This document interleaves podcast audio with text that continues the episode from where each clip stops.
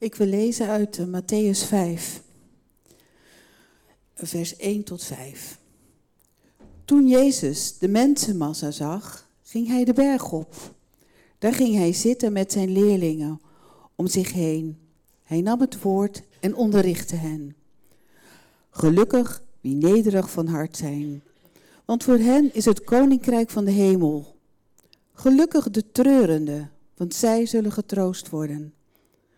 Gelukkig de zachtmoedigen, want zij zullen het land bezitten.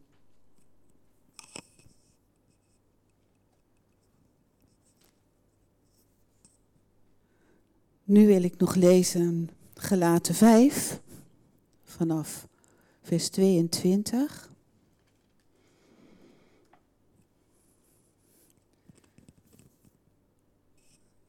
Maar de vrucht van de geest is liefde, vreugde en vrede, geduld, vriendelijkheid, goedheid, geloof, zachtmoedigheid en zelfbeheersing.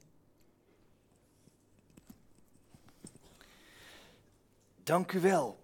Tot zover de schriftlezing. Amen, goddelijk evangelie. Amen, zegt mijn ziel daarop. Geliefde gemeente van onze Heer Jezus Christus, in deze dienst waarin we het heilig avondmaal vieren, staan we stil bij het woord zachtmoedigheid, wat we vanochtend gehoord hebben als vrucht van de geest.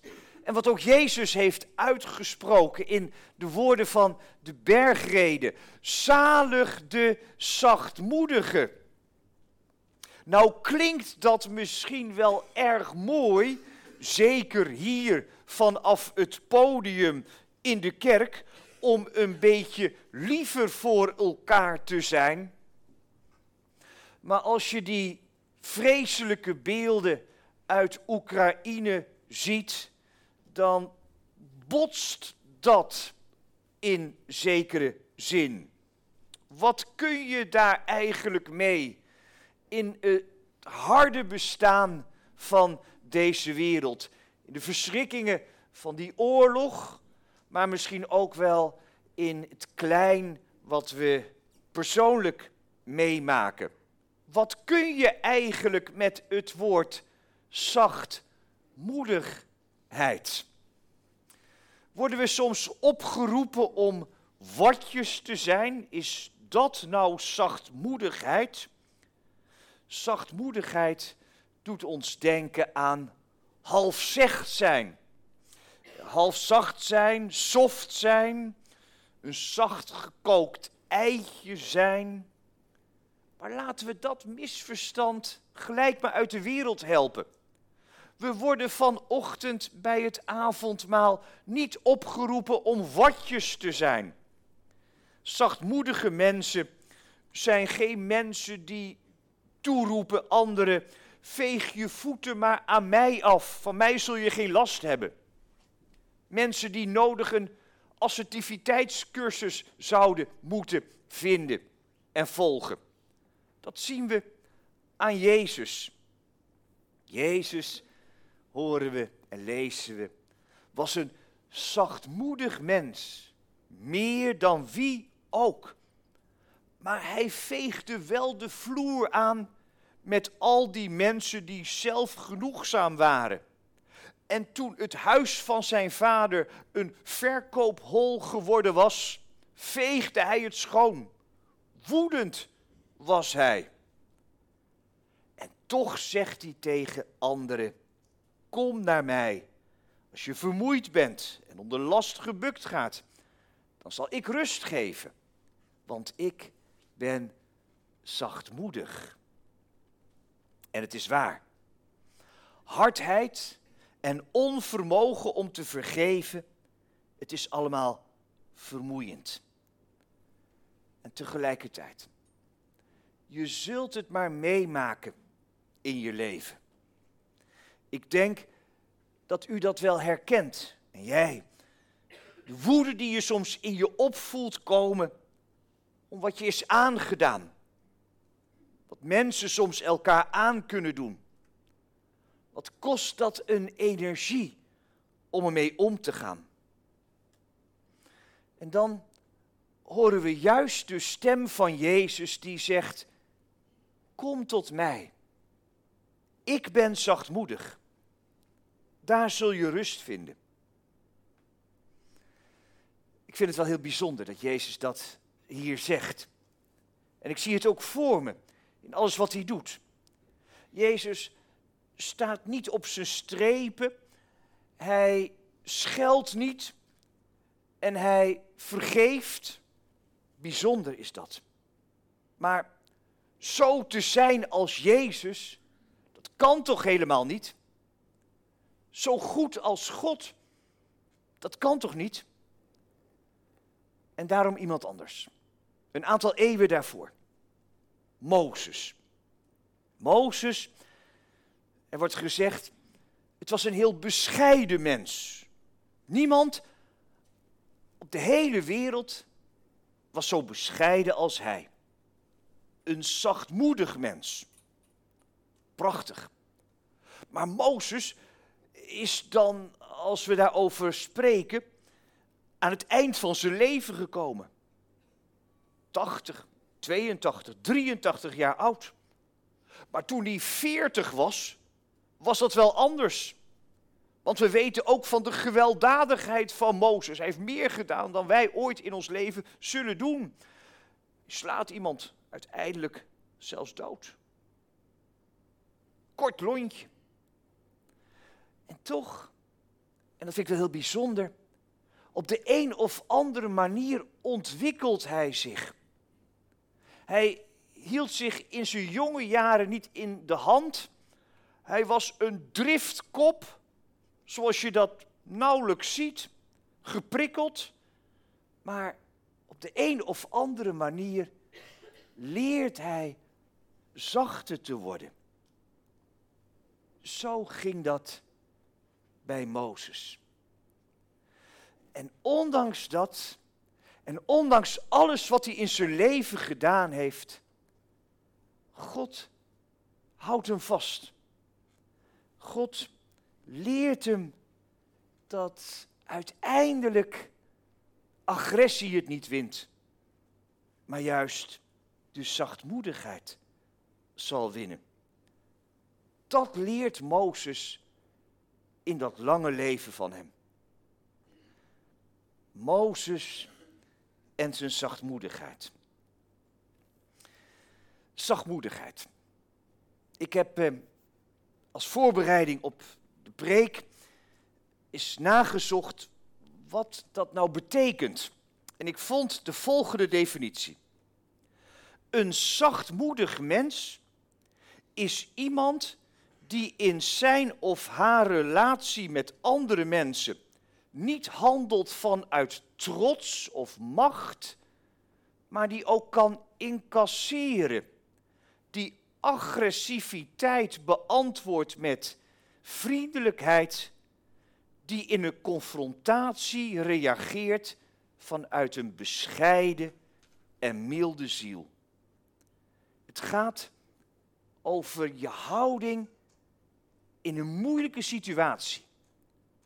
En dat is dus heel wat anders dan half zacht zijn en slap zijn en over je heen laten lopen. Het Nederlandse woord zachtmoedigheid verraadt ook al dat het niet om lafheid gaat. Zachtmoedigheid is de moed hebben om zacht te zijn. Zachtmoedige mensen zijn moedige mensen. Mensen die zich niet laten beheersen door hun woede, maar die juist kiezen voor zachtheid, voor vergeving. Niet terugslaan, niet terugschelden. Het is juist krachtig om de moed te hebben om zacht te zijn. De moed om zacht te zijn. Het woord zachtmoedigheid heeft een verrassende achtergrond in het Grieks, de taal waarin de Bijbel geschreven is, althans het Nieuwe Testament. Het wordt gebruikt voor een dier wat oorspronkelijk een wild dier was, maar een huisdier geworden is. Het is een getemd dier. Dus een dier wat eerst wild was, waar je niks mee kon, tot een dier wat nog steeds krachtig is, maar wat wel beheersbaar is. Een hond, een paard. Het zijn dieren die krachtig zijn en een eigen wil hebben, maar op de een of andere manier hebben ze hun kracht ingetoomd en bruikbaar gemaakt. Nou, zo is het nou ook met zachtmoedigheid. De moed hebben juist om zacht te zijn. En we zagen het bij Mozes. Dat gaat niet van de ene dag op de andere dag. Er is groei voor nodig. Groei voor nodig. Niet voor niets spreken we over de vrucht van de geest. Een vrucht heeft ook tijd nodig. Het is heel kwetsbaar. Het begint heel klein. Het begint soms in het verborgene, onder de grond of, of, of, of, of, of, of aan een tak of zo. Het begint heel klein, maar het groeit wel. Zo, zo is het nou ook met de vrucht van de geest. Zo is het nou ook met zachtmoedigheid. Het begint klein en het is kwetsbaar. Zo'n klein vruchtje. Maar het groeit wel. Het heeft tijd nodig. Het heeft aandacht nodig. Maar het groeit. En dat is het werk van de Heilige Geest.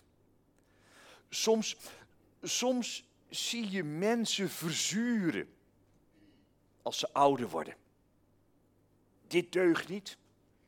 En dat was beter in mijn jeugd. En, en, en de hele maatschappij, eh, mensen kunnen soms verzuren. Maar je ziet ook door de geest van God dat juist mensen mild worden als ze ouder worden. Zoals Mozes. Tuurlijk, een mens zoals wij, helemaal niet volmaakt. Maar er groeit wel iets. Er groeit iets van zachtmoedigheid. We zien het bij Mozes. Zachtmoedigheid. En we zien het ook in het avondmaal. Dat we samen met elkaar dat avondmaal mogen vieren. Teken van verbondenheid. Teken dat God ons niet loslaat. Teken dat we, net als zo'n kuikentje, mogen schuilen onder die armen van God en die vleugels van Jezus. Het groei mag er zijn in ons leven. De groei ook in zachtmoedigheid. Ten slotte, soms denk je, als je naar jezelf kijkt, al die mooie woorden van de vrucht van de geest, goedheid in je leven, zachtmoedigheid, noem maar op, maak je soms heel klein. En als je denkt aan het avondmaal, dan denk je, kan ik dat eigenlijk wel? Mag ik dat eigenlijk wel? Ik doe nog zoveel fouten in mijn leven, zoveel zonde. Dan denk ik aan een preek van Tim Keller. En Tim Keller, misschien hebt u daar wel eens van gehoord, die is predikant, dominee in het hartje van New York. New York, de stad van het kapitalisme. If you can make it there, you can make it anywhere and everywhere. Dat, dat, dat, dat, dat is een lied. New York, het hart van het kapitalisme. En zeker Manhattan, met de beurs. Als je niet oppast, ben je alles kwijt. Als je wel oppast, dan kun je schat hemeltje rijk worden als je het zelf presteert. Maar ook heel veel ellende in die stad New York. En die Tim Keller heeft midden in New York een, een, een, een kerk laten groeien. En nog steeds is het een bloeiende kerk. En hij heeft het in zijn preken en in zijn boeken vaak over overgave. je overgeven. En over de minste zijn. En hij zegt ergens een mooie zin in het Engels. Geloven is not thinking less of yourself, but thinking of yourself less. Dus niet minder van jezelf denken, maar juist minder aan jezelf denken. Niet minder van jezelf denken, maar soms is wat minder aan jezelf denken. En dat maakt een wereld van verschil. Eén letter in het Nederlands. Juist je richten op Jezus. Wat Hij heeft gedaan. En mogen beseffen dat die vrucht van de geest ook groeit in jouw leven. Klein soms en heel kwetsbaar, maar het is er. En het mag ook groeien. En dat is ook zachtmoedigheid. Zachtmoedigheid is een vrucht van de geest. En het heeft aandacht nodig. Want anders verwelkt het. Het, het. is geen plastic bloem die je mooi op de vaas kunt zetten en over 30 jaar er nog steeds staat met wat stof eroverheen. Nee, het is, het is een bloem wat, wat, wat, wat, wat, wat aandacht nodig heeft, wat water nodig heeft. Wat je in het leven mag geven met elkaar. Zachtmoedigheid van God. Dat nemen we met elkaar mee als het gaat over geloof, over de hoop en over de liefde. De vrucht van de geest. Het mag ook vandaag groeien. Amen.